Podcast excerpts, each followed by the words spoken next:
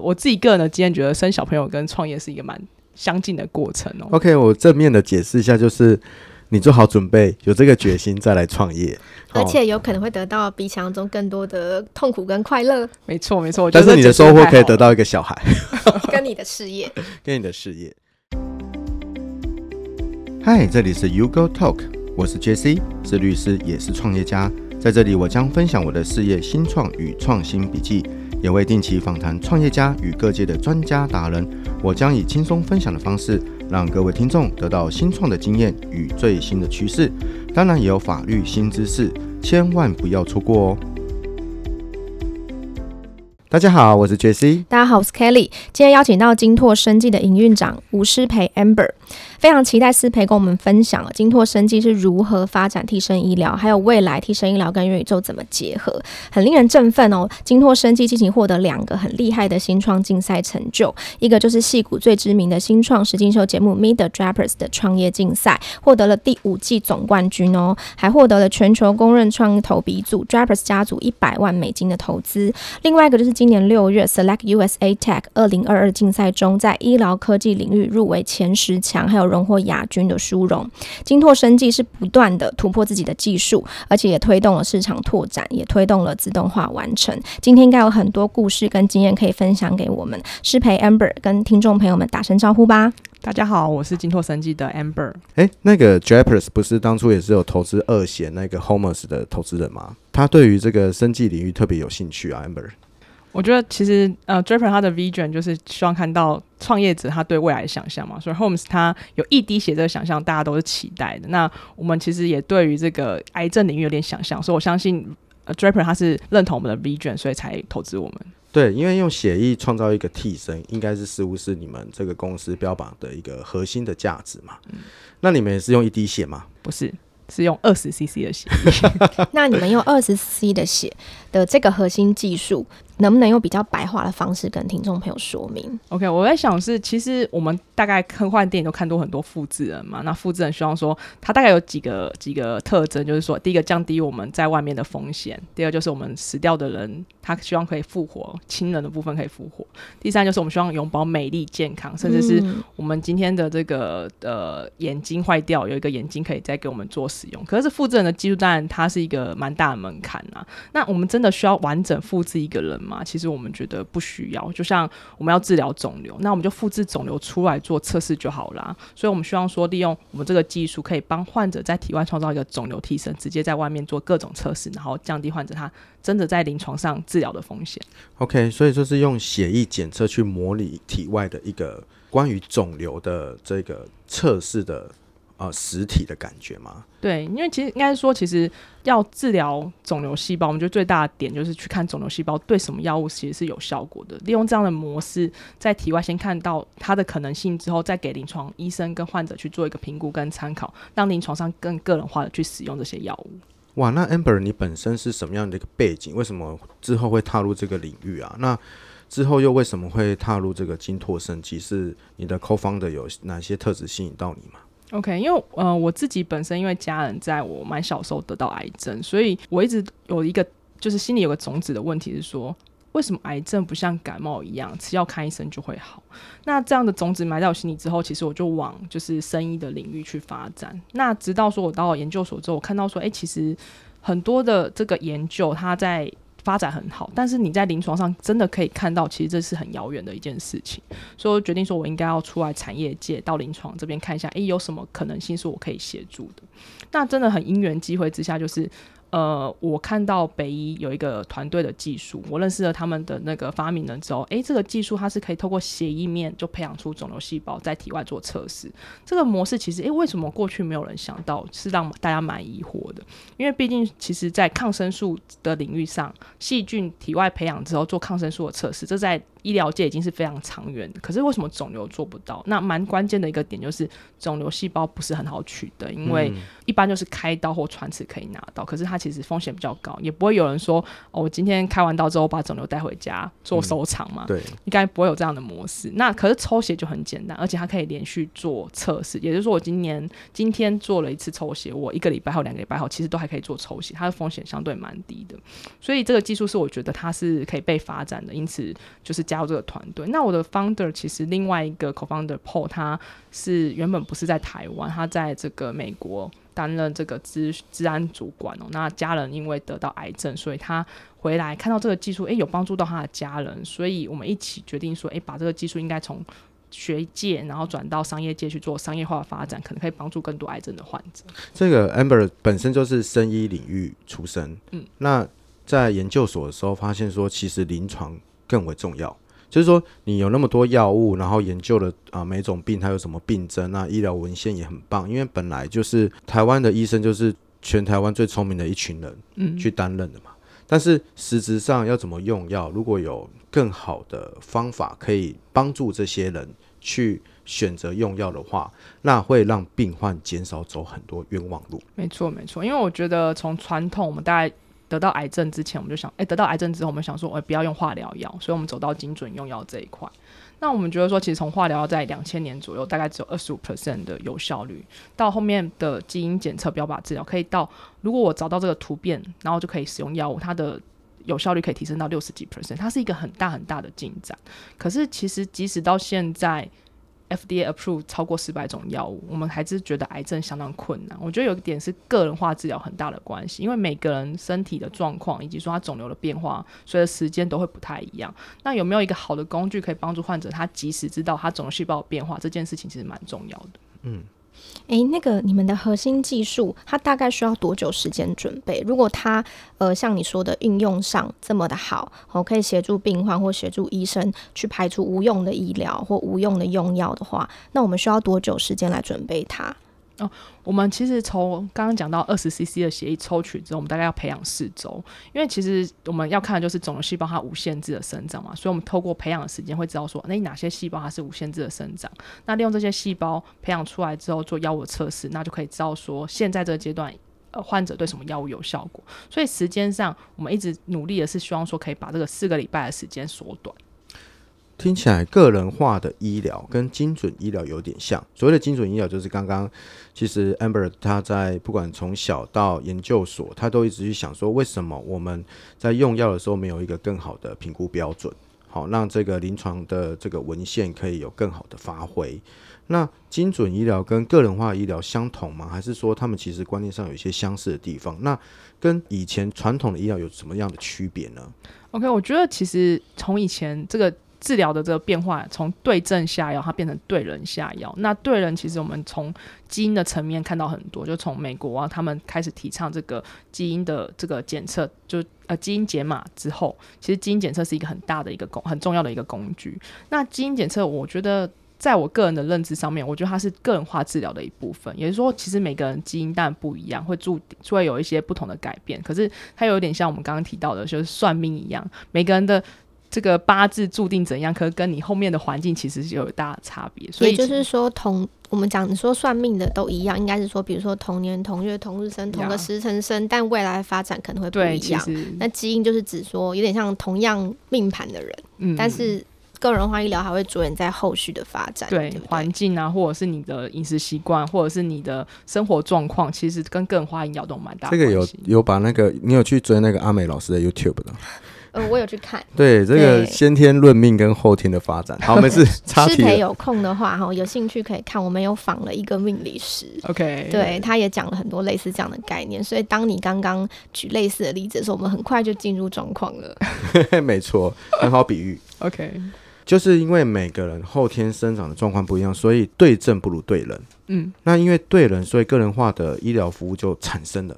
这个产业就未来在高龄化的社会啊，不要说高龄化，在儿童的部分就其实是越来越重视。那我想要就是想要请教一下 Amber， 就是说就你目前的所知台湾的这种个人化的医疗或者是精准医疗，它目前的趋势跟发展有到哪一些程度了？譬如说你们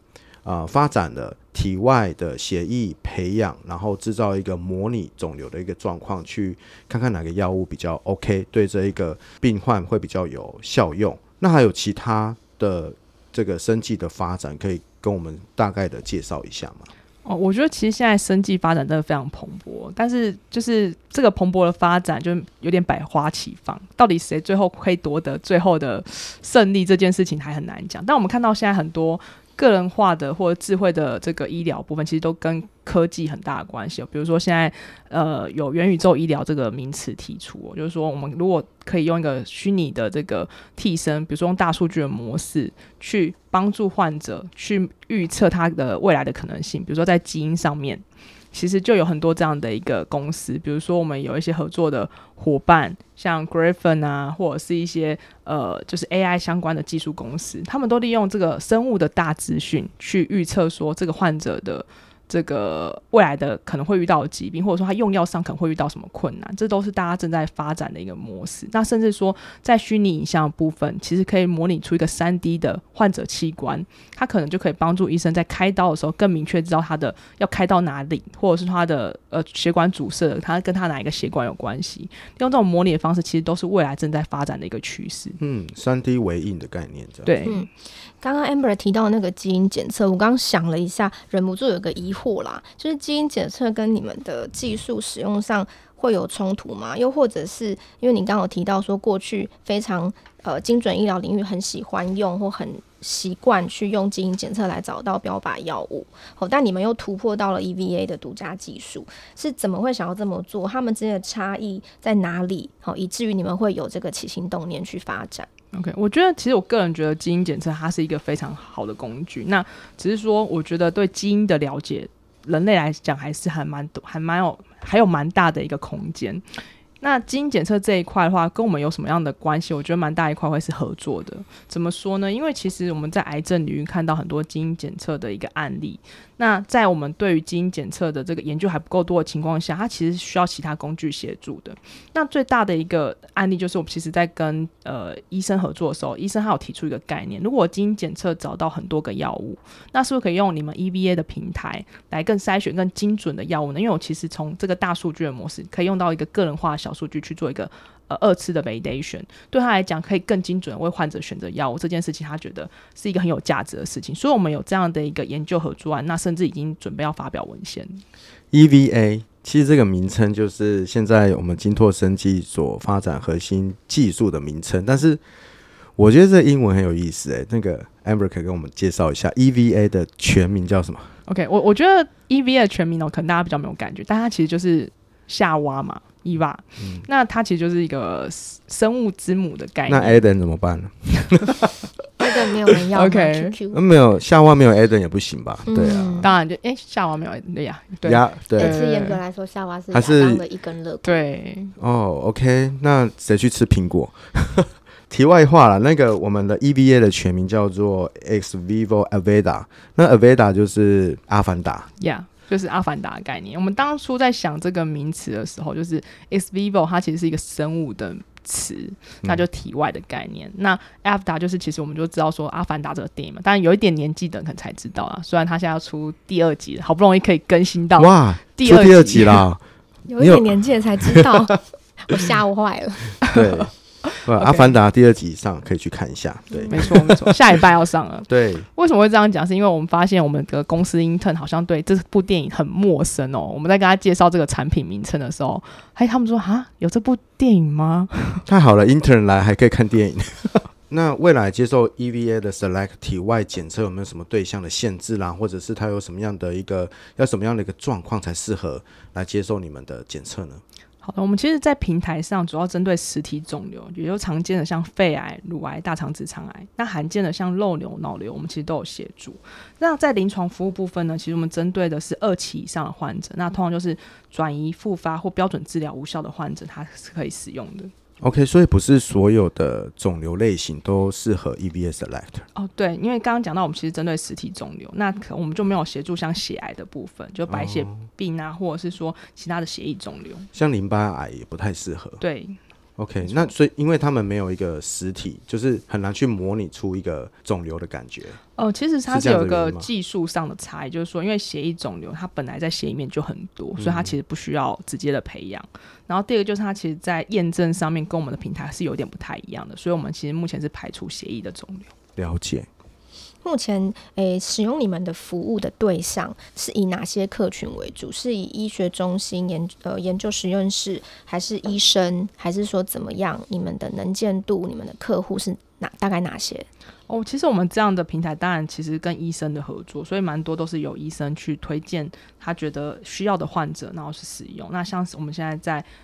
北部有一些医学中心其实是有在合作的，那医生呢，尤其是针对小儿癌症的部分，其实我们是我们有做一个免费的协助，因为其实在台湾一年大概有500个小儿癌症的部分，那其实有其中一部分1/10左右的患者他是非常困难，所以我们现在在跟像高医啊、北医、马街医院，他们其实有一些患者在非常罕见的情况下只有国外的 case report 可以协助他们做用药，可是毕竟那是国外的案例，那医生是不是可以使用，其实他们心里也很挣扎，透过我们平台他可以培养出患者小朋友的肿瘤细胞，在体外做测试之后可以帮助医生他去判断说是不是在这个患者可以适用这个药物。那听起来这个技术是可以帮助到很多人，那这一路走来有没有遇过让你觉得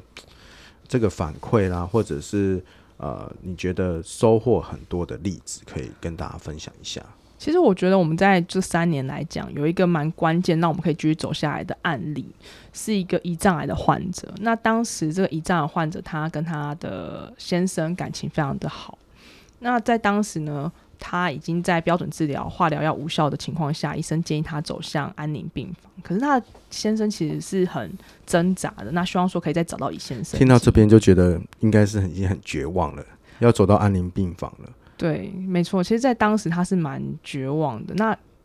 其实这真的是缘分，就他后来走到我们的临床研究在北医，那想说那就试试看吧，因为毕竟对患者来讲他虽然很虚弱了，可是他只要抽血就可以做检测，所以其实相对来讲他可以负担的。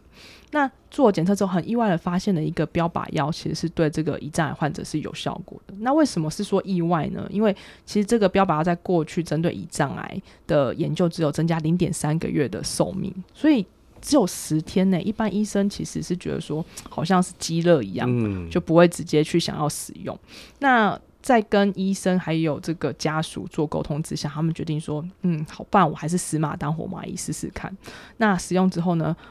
让医生非常意外的是竟然让患者的这个肿瘤状况有被控制住，也就是说原本患者他其实是要插鼻胃管，他大部分时间都卧床，那使用这个药物大概2-3个月之后呢，他是可以用嘴巴进食，甚至是过年的时候他可以请假回家跟家人度过一个不错的新年。所以对我们来讲蛮关键的因素就是说，我们真的看到就是透过这个平台提升患者的生活品质，为他跟家人争取到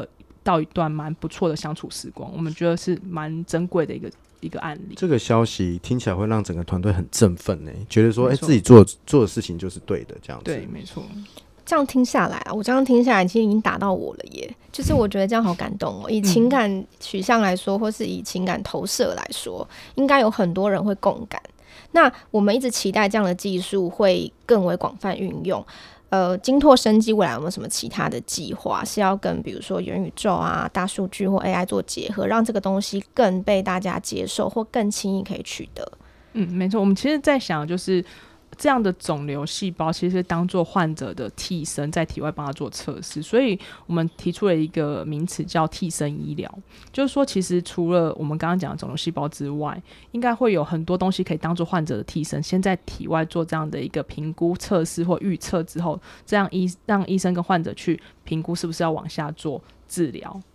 那利用这样的模式呢，我们其实可以让患者知道说风险在哪里，就像 Google Map 一样，就是说你今天看到 Google Map 你选到要去一个地方，那还有 A、B、C 3个路径，他可以先知道说 A 要前， B 可能是最远的， C 可能是目前最不塞车的部分。利用这样的模式可以让他们去更有效的评估，也可以增加医病关系的这个沟通的部分。所以我们从这个肿瘤替身这个概念去发想一个替身医疗的名词。那其实替身医疗也不是针对只有肿瘤这个实体的这个替身，其实像过去我们想的小老鼠小白鼠，它就当做我们替身做研究。那在元宇宙的世界，其实虚拟替身就是一个我们未来可能会发展的部分，比如说像今年7月阿拉伯联合大公国他提出了这个元宇宙医疗的概念，那他有一个元宇宙医院，就是说我可以今天不出门就可以去看医生。那什么叫不出门呢？因为总是有一些患者他其实是可能是下半身不遂，或者是他甚至是一个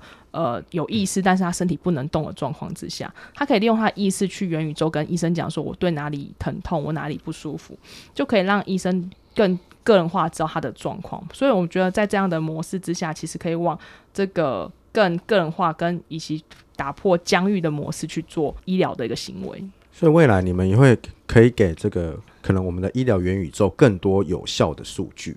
让这个所谓的元宇宙的医疗它的完整性跟精确性更高。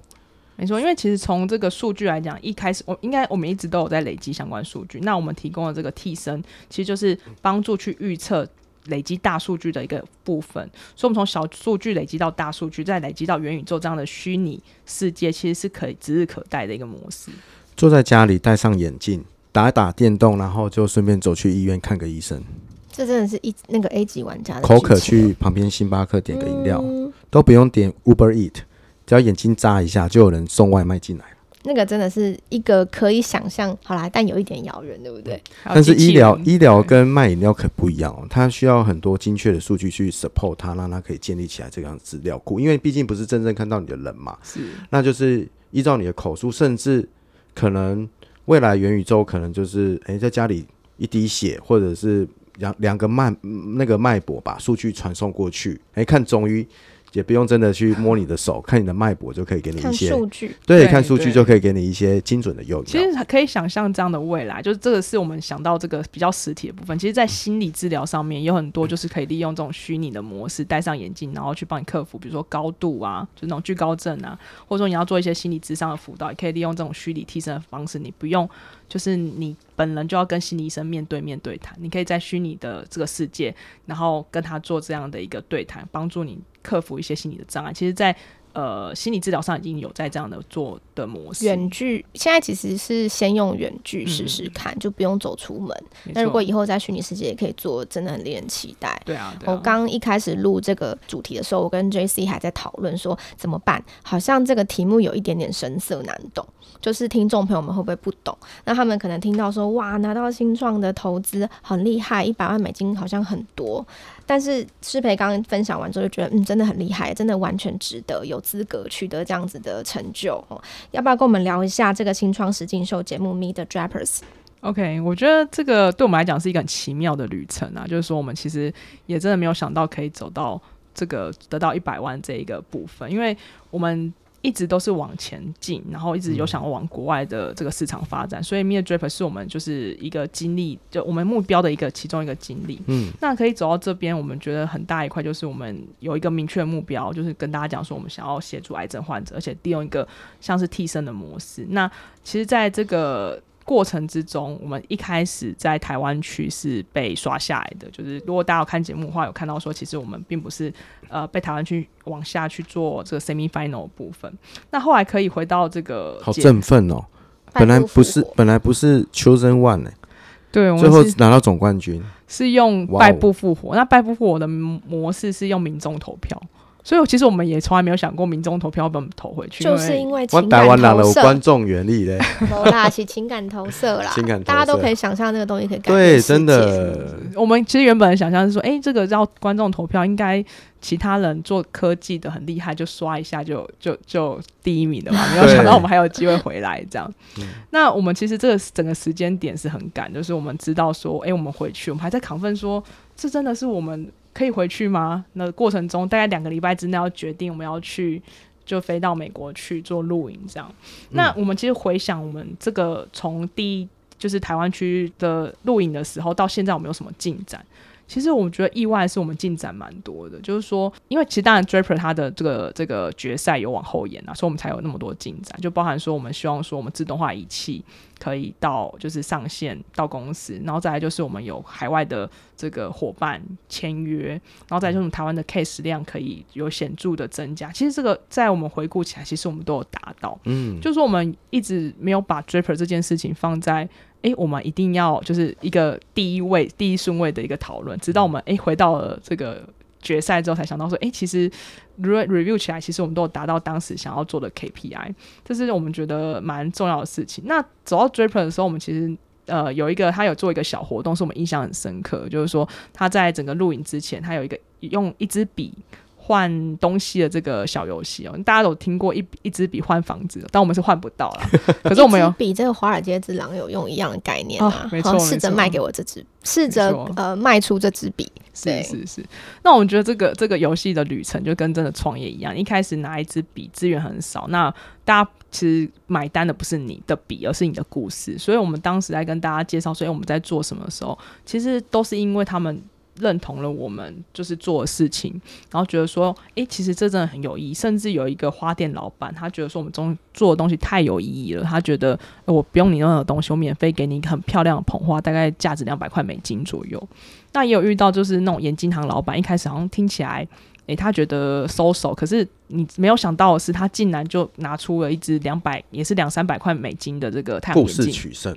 真的我们觉得很意外，就是说既然他也愿意拿出来，所以其实在创业过程中有一些天使是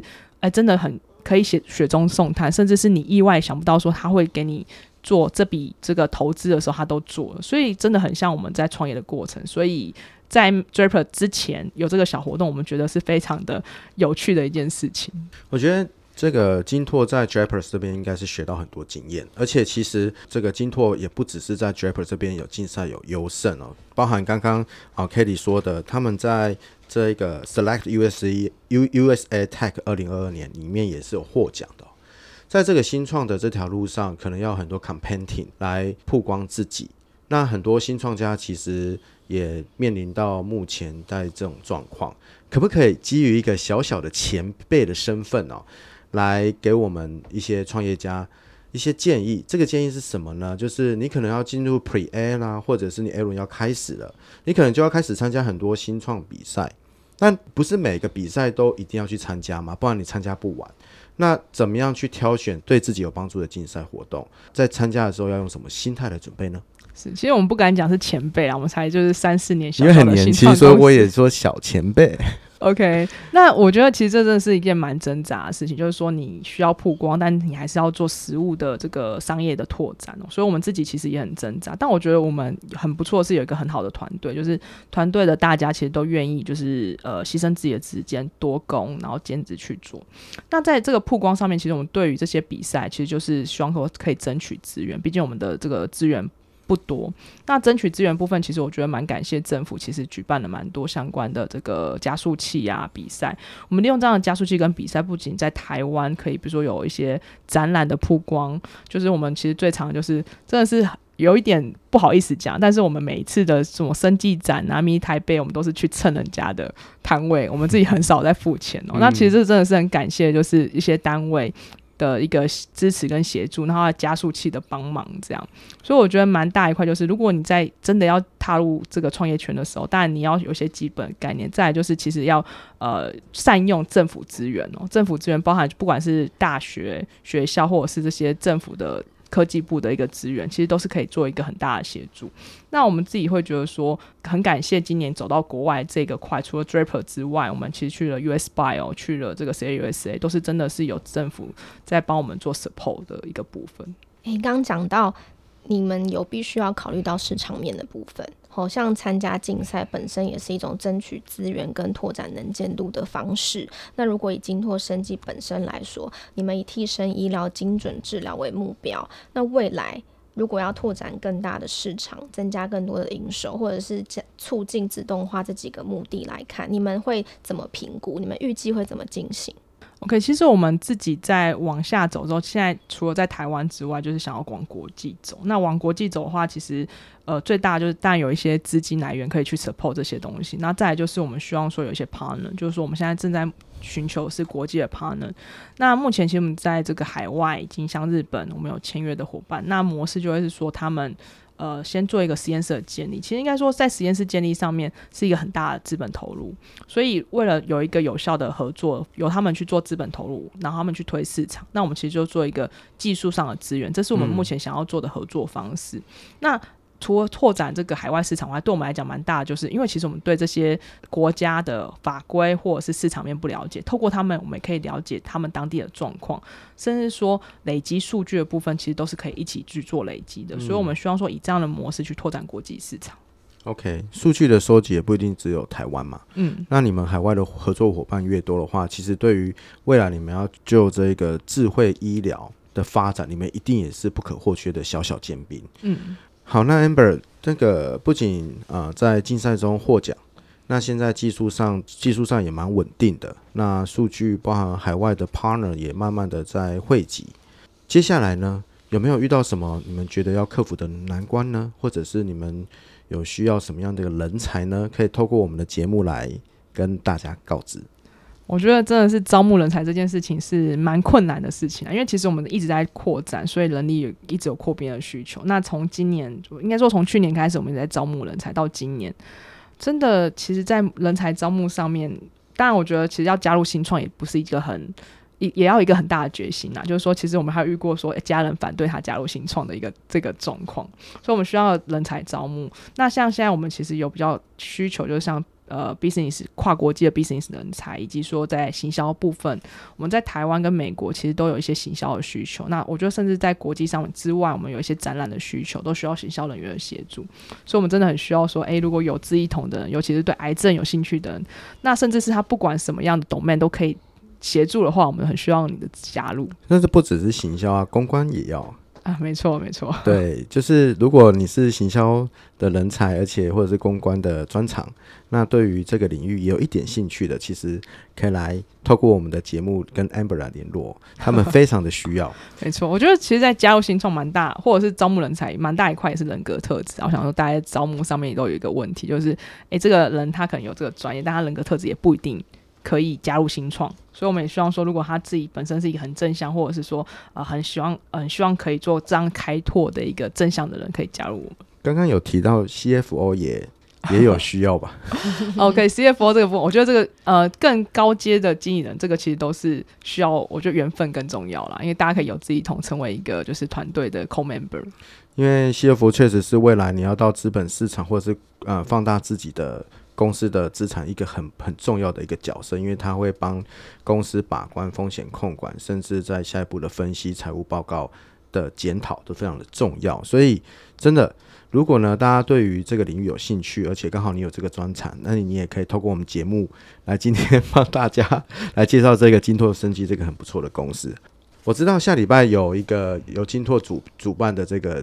论坛哦，那我们跟我们介绍一下这个替身论坛好不好？替身医疗论坛 OK 没有问题，因为我觉得很高兴可以在这边跟大家宣传一下，我们下礼拜有一个替身医疗论坛，就是说替身医疗这件事情它结了很多很新的技术，然后做成替身帮助患者在这个临床上的一个决策。它其实不止在癌症上面，像我们这次邀请到有在医美上面，它可以透过这个跨境医美，你在去韩国做这个医美之前，你可以先想象一下自己会变什么样子，那其实透过他们这个虚拟的这个模式呢，就可以看到出自己的这个未来其实在医美之后会变什么样的一个状况。我觉得还有市场哦我刚刚有瞬间心动，看到 Kelly 眼睛都亮了。叮OK， 那另外呢，其实前面我们提到像基因的部分，我们有遇到就是有邀请到一个 AI 大数据的这个公司叫 Graphen 哦，它就会针对 AI 以及它是用全基因定序的模式去做预测因为过去其实大家都是用这个外显子分析，其实跟全基因定序有点不太一样，那当然这比较专业一点，但总之就是全基因定序它的资讯量是更大的，利用这个模式去预测说你的身体的未来的可能疾病以及用药可能会有什么状况，所以它把这个基因的数据变成它一个数位替身，在元宇宙上跟大数据还有 AI 做一个结合，我们觉得也是一个很棒的主题，所以邀请他们来做分享。那甚至是我们有找到国外的讲者，国外讲者呢像是 Curicel， 它是针对这个 3D 生物的 3D 列印，大家有看过 3D 列印机吗？但是你有看过细胞坐在 3D 列印机上面做成组织吗？哇、wow，这是一个就是很新的技术。你现在会看到一个活生生心脏，它不是心脏在上面跳蹦蹦蹦蹦，它是 3D 列印，对，它是 3D 列印，然后上面的血管或什么分布都非常的明显嘛。目前它其实还没有到这部分，但是我们可以看到出他们针对皮肤组织可以很明显看出一层一层的皮肤组织、wow， 然后甚至在肿瘤上面我们是用 3D 培养的模式，就我们自己是用培养模式，但他们可以用列印的模式就列印出一个像组织的一个肿瘤组织的一个部分，然后你也可以在体外做相关的测试，这我们觉得也是一个很棒的一个替身的概念。好， Amber， 这个替身论坛听起来的阵容以及议题都非常对于未来医疗生技的发展都有很棒的这个主题，以及如果有时间去参加听到这场演讲，对未来的医疗搭配 3D 技术、元宇宙、AI 大数据的结合会有一定具体化的认识。那这个论坛是什么时候会举办呢？我们在今年的12月21号的早上10点到12点，那我们会在 YouTube 上面做一个直播。哦，有直播？对。 OK， 太棒了。那我们到时候会把这个报名的连结或者是之后呢直播的连结我们会放在下方，那有兴趣的听众都可以点上去观看哦。那 Amber 想邀请你一件事情，因为 YouGoTalk 是面向创业者的 podcast 频道，我们希望透过跟创业家包括你这样子的角色的访谈，让大家可以得到更多知识或方向。那以你自己的经历来说，以经拓生技的经历来说，如果我是一个正想要创业，或我已经有商业 model 可是我还在有点迷茫的创业家来说，以你们的经验能够给我们什么？比如说在拓展能见度的面向，或者说怎么样可以像你们一样这么厉害，获得投资人的青睐，可不可以分享给我们知道？ OK， 因为我觉得其实当然创业这件事情它非常的辛苦，我想大家都如果要成为创业家要一定的决心哦。然后你的辛苦就是我觉得跟生小孩一样哦，你觉得这个怀孕很甜蜜，然后你觉得很辛苦了，但是呢当你生完小朋友之后呢，你才慢慢觉得说怎么越来越辛苦了，而且这个辛苦是你越来越想不到的。我觉得其实我自己个人的经验觉得生小朋友跟创业是一个蛮相近的过程哦。 OK， 我正面的解释一下，就是你做好准备，有这个决心再来创业，而且有可能会得到比想象中更多的痛苦跟快乐。没错没错，但是你的收获可以得到一个小孩跟你的事业跟你的事业。好，今天非常谢谢 Amber 来我们节目分享替身医疗这样子的概念，那欢迎呢下次之后呢有进一步的发展和讯息，也都随时欢迎来跟我们联络，来上我们节目跟各位听众分享哦。那今天的节目都到这边，希望大家喜欢，大家拜拜拜拜。感谢收听 YouGoTalk， 如果你喜欢这个节目，请给我们一点鼓励，给我们5星好评或推荐给你的亲朋好友。如果你有任何的想法或给我们的建议，欢迎留言，我们都会一一回复哦。